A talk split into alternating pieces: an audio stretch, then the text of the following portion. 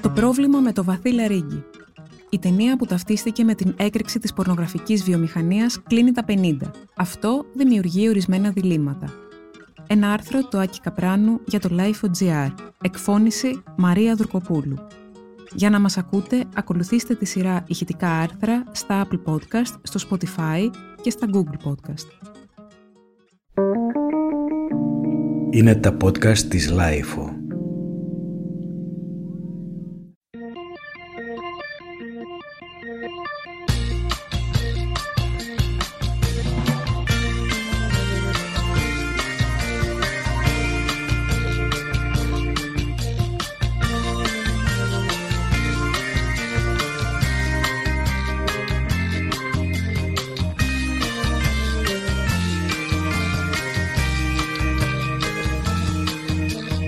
Πρόβλημα με το Deep Throat. Το να προσπαθείς να προσεγγίσεις με ειλικρίνεια μια πορνογραφική ταινία είναι το ίδιο με το να δένεις το παπούτσι σου ενώ περπατάς. Από τη στιγμή που το επιλέγεις, θυσιάζεις την ισορροπία σου, αλλά και ένα κάποιο περίσσευμα αξιοπρέπειας.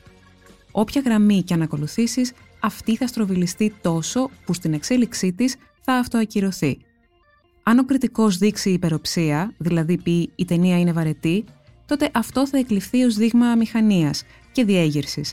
Ενώ αν το ρίξεις στην πλάκα και πει τι άλλο θα σκεφτούν πια, τότε απλώς αποφεύγει να αντιμετωπίσει το θέμα. Και δεν γίνεται να δεχτούμε πως πρόκειται περί μιας απλής εξέλιξης στη βιομηχανία του θεάματος, γιατί αυτή η υπεραπλουστευτική οπτική αρνείται να δεχτεί πως για κάποιους ανθρώπους είναι μια αρκετά ενοχλητική εξέλιξη. Από την άλλη όμως, το να ισχυριζόμαστε πως η πορνογραφία υποβαθμίζει στο σύνολό της τόσο το κοινό όσο και τους ηθοποιούς της προϋποθέτει μια εξοικείωση με καθέναν από αυτούς τους ανθρώπους ξεχωριστά. Τέτοια εξοικείωση εγώ δεν έχω. Αυτά έγραψε μεταξύ άλλων ο εξέχων κριτικός κινηματογράφου Vincent Canby στους New York Times το 1972, όταν δηλαδή έπρεπε και αυτός να γράψει την κριτική του για το Deep Throat. Το αντιγράφω όντας αντιμέτωπος με την ίδια δυσκολία, ετοιμάζοντας αυτό το αφιέρωμα μισό αιώνα μετά. Αδιανόητο σήμερα πως όλα αυτά ξεκίνησαν με την προβολή ενός φτηνιάρικου και κακογυρισμένου πορνό, μα δεν γίνεται να σταθεί στο κοινωνικό φαινόμενο δίχως να κοιτάξει τις επιπτώσεις του. Κι όμως, ενδεχομένως, μόνο κάποιες ταινίες του Βέρνερ Χέρτσοκ να κουβαλούν μια τόσο συναρπαστική ιστορία όσο το Deep Throat. Άλλωστε, αν μέσα από το σινεμά μάθαμε όλοι μας να φυλάμε, γιατί εκεί το πρώτο είδαμε, τότε είναι μάλλον δύσκολο να δεχτούμε πως και η πορνογραφία άφησε ανενόχλητη τη σεξουαλικότητά μας ή έστω δεν την εμπλούτησε. Γι' αυτό και η περίπτωση της ταινίας του Τζέραλντ Νταμιάνο δεν μπορεί να καταχωρηθεί ούτε ως κινηματογραφικό αξιοπερίεργο, αλλά ούτε και ως σημάδι της ηθικής παρακμής. Καμιά άλλη ταινία πριν από αυτήν δεν έστειλε ένα τόσο ηχηρό μήνυμα σεξουαλικής απελευθέρωσης. Όπως συμβαίνει και με όλα τα όνειρα, ήταν απατηλό, κράτησε λίγο και έκρυβε τη δική του τραγωδία. Paint the picture of just being a prostitute and what that's all about and what that was like for you? Uh, it was a very uh, uncomfortable situation. I had grown up in a very middle class American family. My parents were very protective. At the age of 21, I really didn't know what a prostitute was. Μια ζωή ταλαιπωρία. Η Λίντα Σούζαν Μπόρμαν γεννήθηκε το 1949 στο Bronx. Σκληρή συνοικία, σκληρά και τα παιδικά της χρόνια κόρη ενός συνήθως απόντος αστυνομικού και μιας σκληρής αυταρχικής σερβιτόρας, η Λίντα μεγάλωσε χωρίς τοργή σε ένα περιβάλλον άκρως τραυματικό που δυστυχώς θα την καθόριζε. Στο σχολείο ο βίος δεν διαφέρει. Η Λίντα μεγαλώνει έγκλειστη σε αυστηρά καθολικά σχολεία. Στο δε γυμνάσιο τη κοτσάρουν και το παρατσούκλι Θεούσα λόγω της συστολής της απέναντι στα αγόρια. Λίγα χρόνια μετά, στα 20 της, γεννά το πρώτο της παιδί. Η μητέρα της θα το παραδώσει για υιοθεσία, ούτως ώστε η οικογένειά της να αποφύγει το κοινωνικό στίγμα ενός μπάσταρδου. Η κόρη της όμως δεν θα τη συγχωρήσει ποτέ.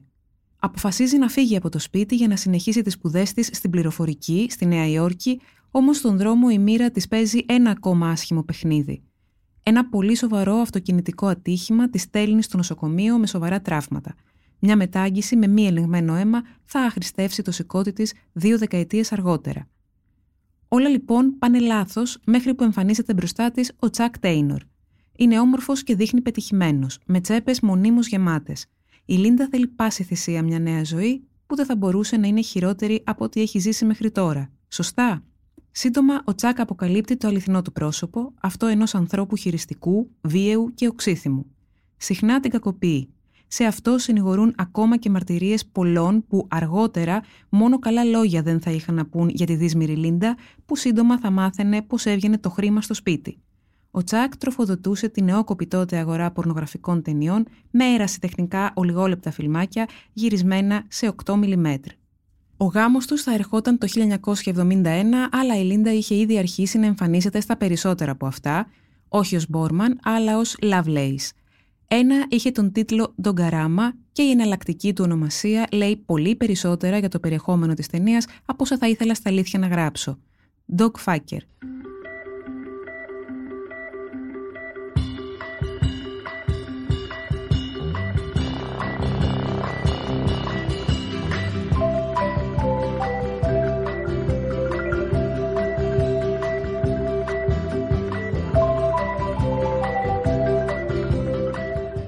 σκηνοθέτης. Όλα αυτά ήταν άγνωστα και αργότερα μάλλον λίγο αδιάφορα για τον Τζέραλτ Νταμιάνο, έναν Ιταλοαμερικανό κομμωτή από τη Νέα Υόρκη που τρελαινόταν να ακούει τις εξομολογήσεις της γυναικείας πελατείας του. Κατάλαβα πως οι περισσότερες γυναίκες ζούσαν δυστυχισμένες με αυτόν που παντρεύτηκαν, αυτόν που αγαπούσαν. Όσο να είναι, μετά από 40 χρόνια γάμου, βαριέσαι λίγο το συμβατικό σεξ. Είχαμε όλοι μεγαλώσει σε μια εποχή που το σεξ ήταν ταμπού. Δεν μπορούσες ποτέ να μιλήσεις ευθέως γι' αυτό λέει ο μεγαλωμένος στον Bronx Νταμιάνο, άνθρωπος ευγενής αλλά και της πιάτσας. Αποφασίζει να στραφεί στην πορνογραφία, πεπισμένος πως οι κουβέντες στο κομμωτήριό του αντανακλούν μια βαθιά κοινωνική ανάγκη που θες από συντηρητισμό, θες από καθαρή ντροπή, κανείς δεν δείχνει πρόθυμος να καλύψει. Α μιλήσουμε για το σεξ, σκέφτεται, ας γυρίζουμε πορνογραφικές ταινίες που δεν απευθύνονται μόνο σε άντρες, αλλά και σε ζευγάρια. Δεν μπορεί να μην υπάρχουν λεφτά σε αυτή την ιστορία. Ο Νταμιάνο θα εργαστεί ως βοηθός σκηνοθέτη σε μια σειρά ταινιών, μη νιώθοντας πάντα άνετα με τις φάτσες των παραγωγών, μέχρι που κάποιος θα του δείξει ένα φιλμάκι με τη Λίντα Lovelace να επιδίδεται σε στοματικό σεξ. Είναι η σπεσιαλιτέ της, του λένε. Ο κομμωτής ξαφνικά έχει μια ιδέα.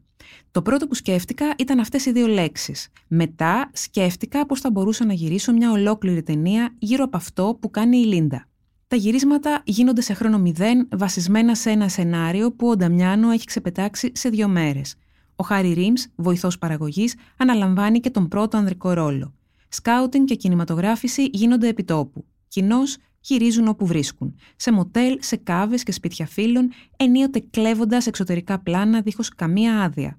Όλα σε ένα εύθυμο κλίμα, άλλωστε τα γυρίσματα κρατούν μόλις 6 μέρες. Η ταινία μοντάρεται και βγαίνει στα γνωστά βρώμικα σινεμά, τα αφιερωμένα αποκλειστικά στις πορνογραφικές ταινίες.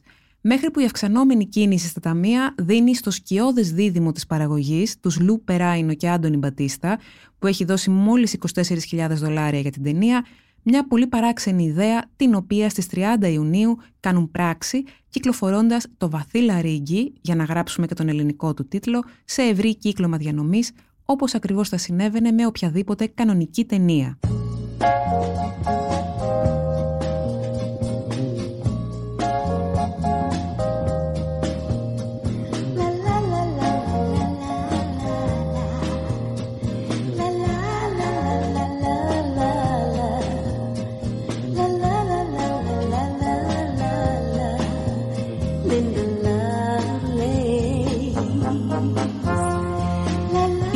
Αμηχανία των κριτικών.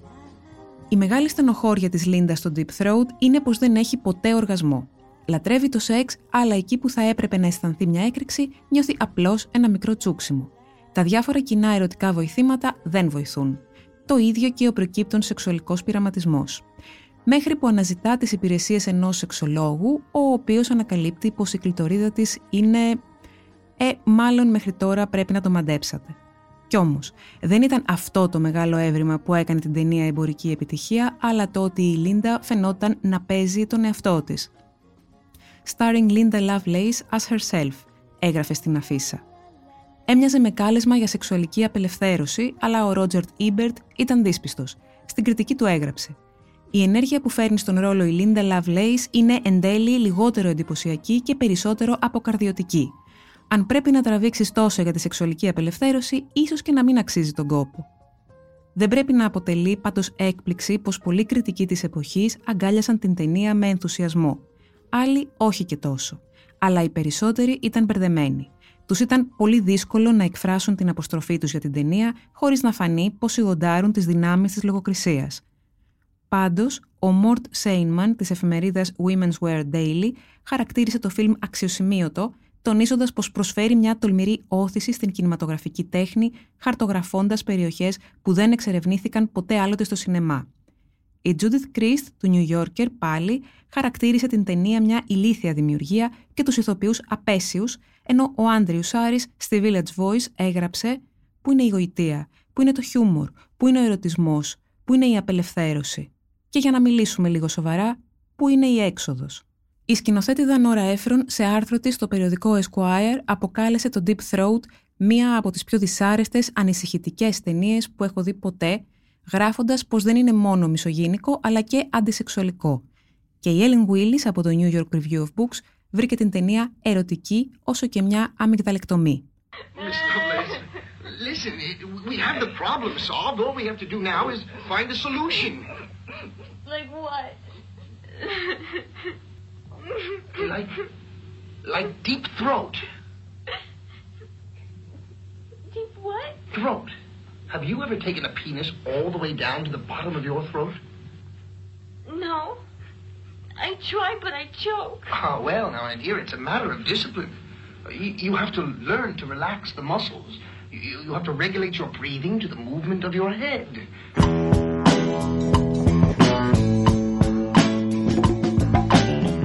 Το πορνό υποδιωγμό, η ποπ-κουλτούρα αλλάζει.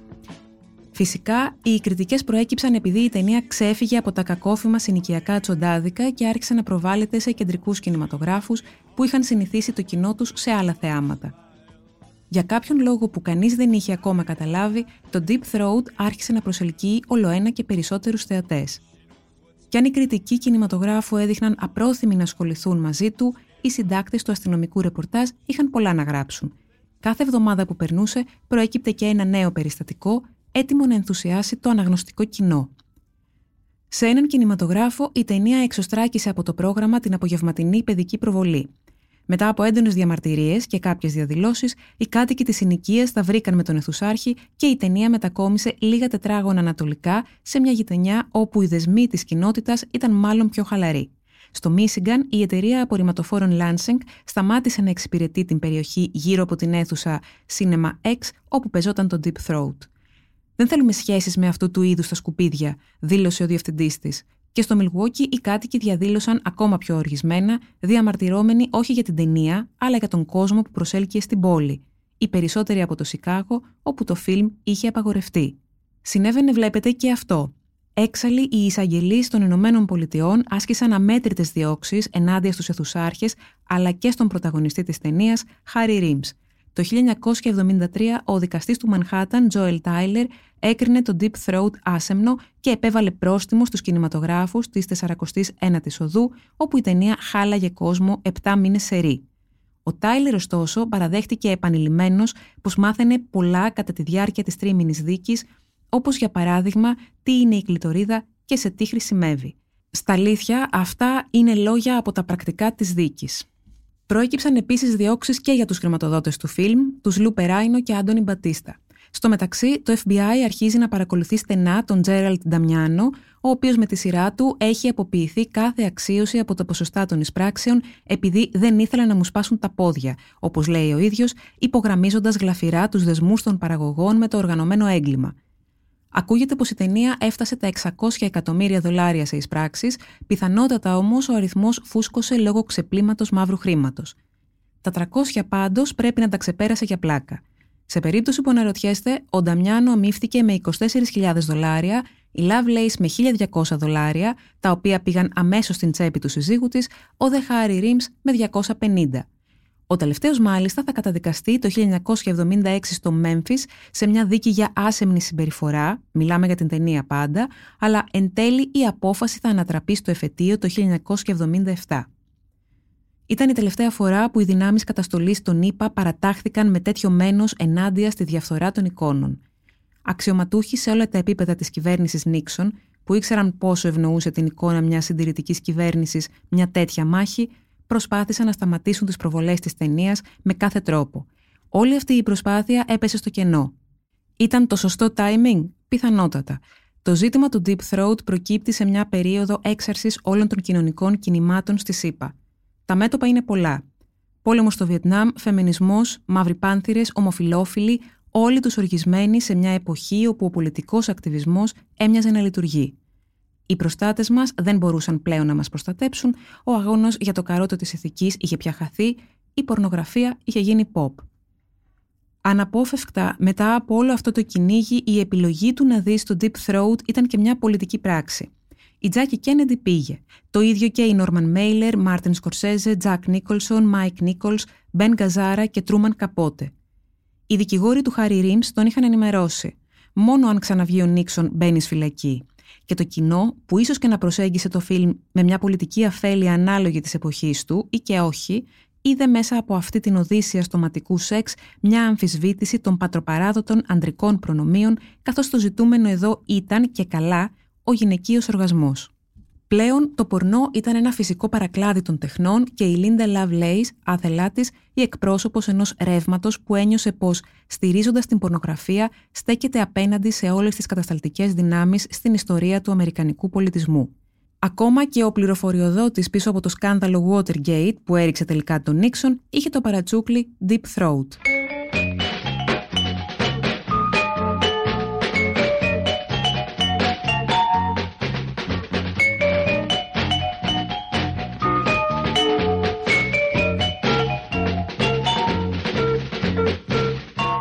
Φορά που βλέπετε την ταινία, βλέπετε τον βιασμό μου. Το πάρτι της απελευθέρωσης έληξε νωρίς και βάζω τη λέξη σε εισαγωγικά, καθώς σύντομα έγινε αντιληπτό πως κανείς δεν ήθελε να δει τη Λίντα να κάνει οτιδήποτε άλλο εκτός από στοματικό σεξ. Ένα soft sequel με τίτλο Deep Throat 2 πήγε άκλαυτο στα ταμεία.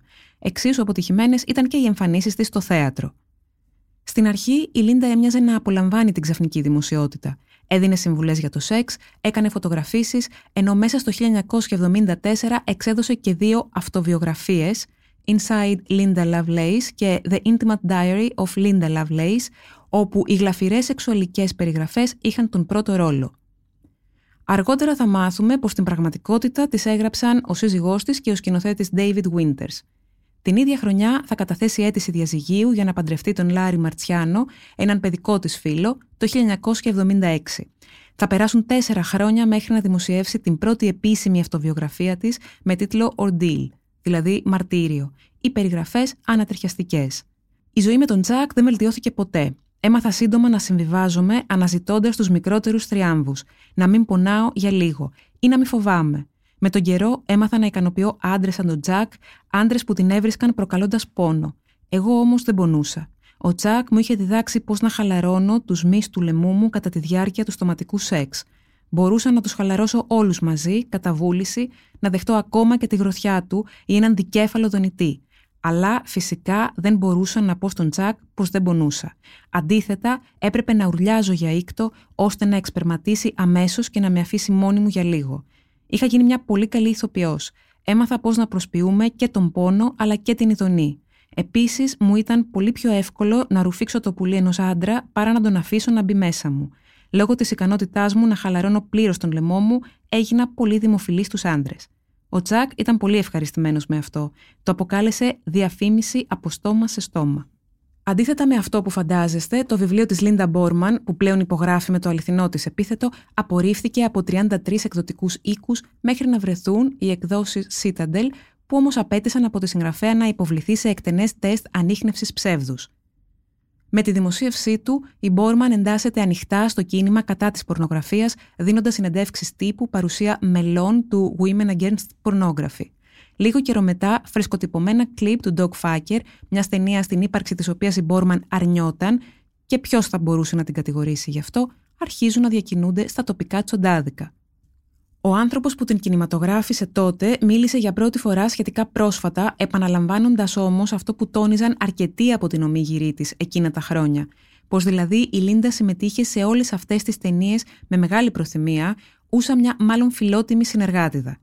Ανάμεσα στους συνηγορούντες η συμπροταγωνίστριά της και δηλωμένη φεμινίστρια, Gloria Leonard, που θα εξελιχθεί σε δυνατό όνομα του πορνό τη δεκαετία του 80 για να ανοίξει τις πρώτες τηλεφωνικές γραμμές σεξ το 1985, κερδίζοντας και τον τίτλο της πρωτοπόρους στη βιομηχανία. Στους ανθρώπους αρέσει να τα βλέπουν όλα σε άσπρο και μαύρο, αλλά η αλήθεια είναι πιο κοντά στις 50 αποχρώσεις του γκρι, σχολίασε ο Νταμιάνο.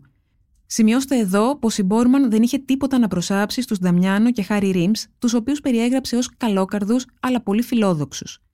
Σήμερα, η φημισμένη ψυχίατρος Judith Lewis Herman αναφέρει πως πολλές από τις αυτοβιογραφικές εξομολογήσεις της Μπόρμαν δείχνουν εμφανή σημάδια σύνθετης διαταραχής στρες, οφειλόμενης σε ψυχοτραυματισμό, όπου πολύ συχνά το υποκείμενο παρουσιάζει διαταραχή πολλαπλής προσωπικότητας μετά από ένα άκρος κακοποιητικό συμβάν. Δηλαδή, είναι πιθανό η Μπόρμαν να έδινε πραγματικά την εντύπωση μιας σεξουαλικά απελευθερωμένης γυναίκας, ούσα φυλακισμένη σε μια άλλη προσωπικότητα. Η ίδια πάντως δεν θα αλλάξει ποτέ τη μαρτυρία της.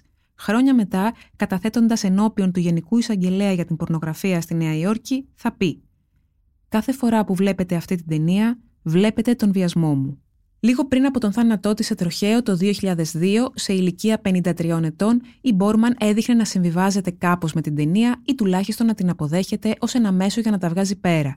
Και ήταν ακόμα πιο στενόχωρο που αυτή η γυναίκα έπρεπε να επιστρέψει στην πιο τραυματική αναμνησή της, εκεί δηλαδή που την ήθελαν οι θαυμαστές της, έστω και αν το μόνο που έπρεπε να κάνει αυτή τη φορά ήταν να υπογράφει αυτόγραφα άντε και κάποια αισθησιακή φωτογράφηση σωρούχων, όπως αυτή στο περιοδικό Leg Show, όπου θα δηλώσει πως δεν υπάρχει τίποτα κακό στο να δείχνει σεξι, αρκεί να γίνεται με γούστο.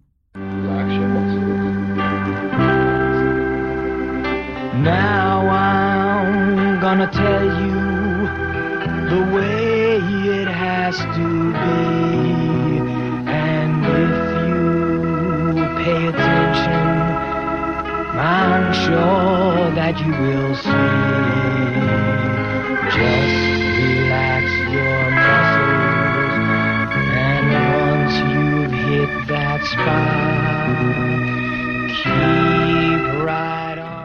Σήμερα. Πριν από τη δημιουργία του Deep Throat, η πορνογραφία ήταν μπίζνα παρακατιανών και μαφιόζων οπλισμένων με κάμερες 8 mm. Σήμερα είναι μια διεθνής βιομηχανία πολλών δισεκατομμυρίων δολαρίων. Η μαφία δεν εμπλέκεται πια, όλα καλύπτονται από ένα αδιαπέραστο πέπλο νομιμότητας. Σήμερα, ο καθένας μπορεί να κατεβάσει για πλάκα στο κινητό του εικόνες απείρως πιο σοκαριστικές από αυτές που έκαναν διάσημη την Μπόρμαν, η πορνογραφία είναι εύκολα διαθέσιμη, τα ταμπού χαλαρά, όπως και τα όρια αυτού που ονομάζουμε αποκλίνουσα συμπεριφορά. Βλέπετε σήμερα το Deep Throat. Όχι εύκολα, είναι η αλήθεια, αλλά διατηρεί ένα ενδιαφέρον και κάποιες καινοτομίες. Οι γυναίκες της ταινίας είναι αρκετά δυνατοί χαρακτήρες, ιδιαίτερα η φίλη της Λίντα, η Έλεν, που διεκδικεί τη σεξουαλική της ικανοποίηση όπου και όπως θέλει και τονίζει πως μια γυναίκα οφείλει να βρει αυτό που είναι σωστό για εκείνη. Έχει και μερικές ωραίες ατάκες. Σε πειράζει να καπνίζω ενώ τρώ, λέει στον παρτενέρ της, που βρίσκεται, καταλάβατε πού. Ακόμα και το σεξ της ταινίας είναι ποικιλόμορφο, σε αντίθεση με τον τίτλο, ενώ πρωταγωνιστικό ρόλο έχει η κομμωδία, Όσο περίεργο και αν φαίνεται σήμερα, η ταινία άλλαξε τις σεξουαλικές συνήθειες της Αμερικής. Όλοι είχαν πλέον δικαίωμα να μιλούν για το σεξ, όχι μόνο οι χίπηδες, αλλά και οι μεσοαστοί, που πλέον δεν χρειαζόταν να φορούν καπαρντίνες και να κρύβουν τα πρόσωπά τους πίσω από εφημερίδες για να μπουν στα τσοντάδικα. Δεν χρειαζόταν καν να πάνε σε αυτά. Η ταινία πεζόταν παντού. Όλοι μοιάζει να κέρδισαν κάτι από την ταινία εκτός από τον Χάρι Ρίμς. Η αγωνία για την επικείμενη φυλάκισή του και μια αποτυχημένη προσπάθεια για καριέρα στο Χόλιγουτ τον έριξαν στα ναρκωτικά. Και φυσικά τη Λίντα Μπόρμαν, τη γυναίκα που πέρασε μέσα από την κόλαση για τη σεξουαλική μας απελευθέρωση, που ακόμα αργεί, για να γίνει τελικά σύμβολο τόσο της ελευθεριακής όσο και της πουριτανικής κουλτούρας των ΗΠΑ.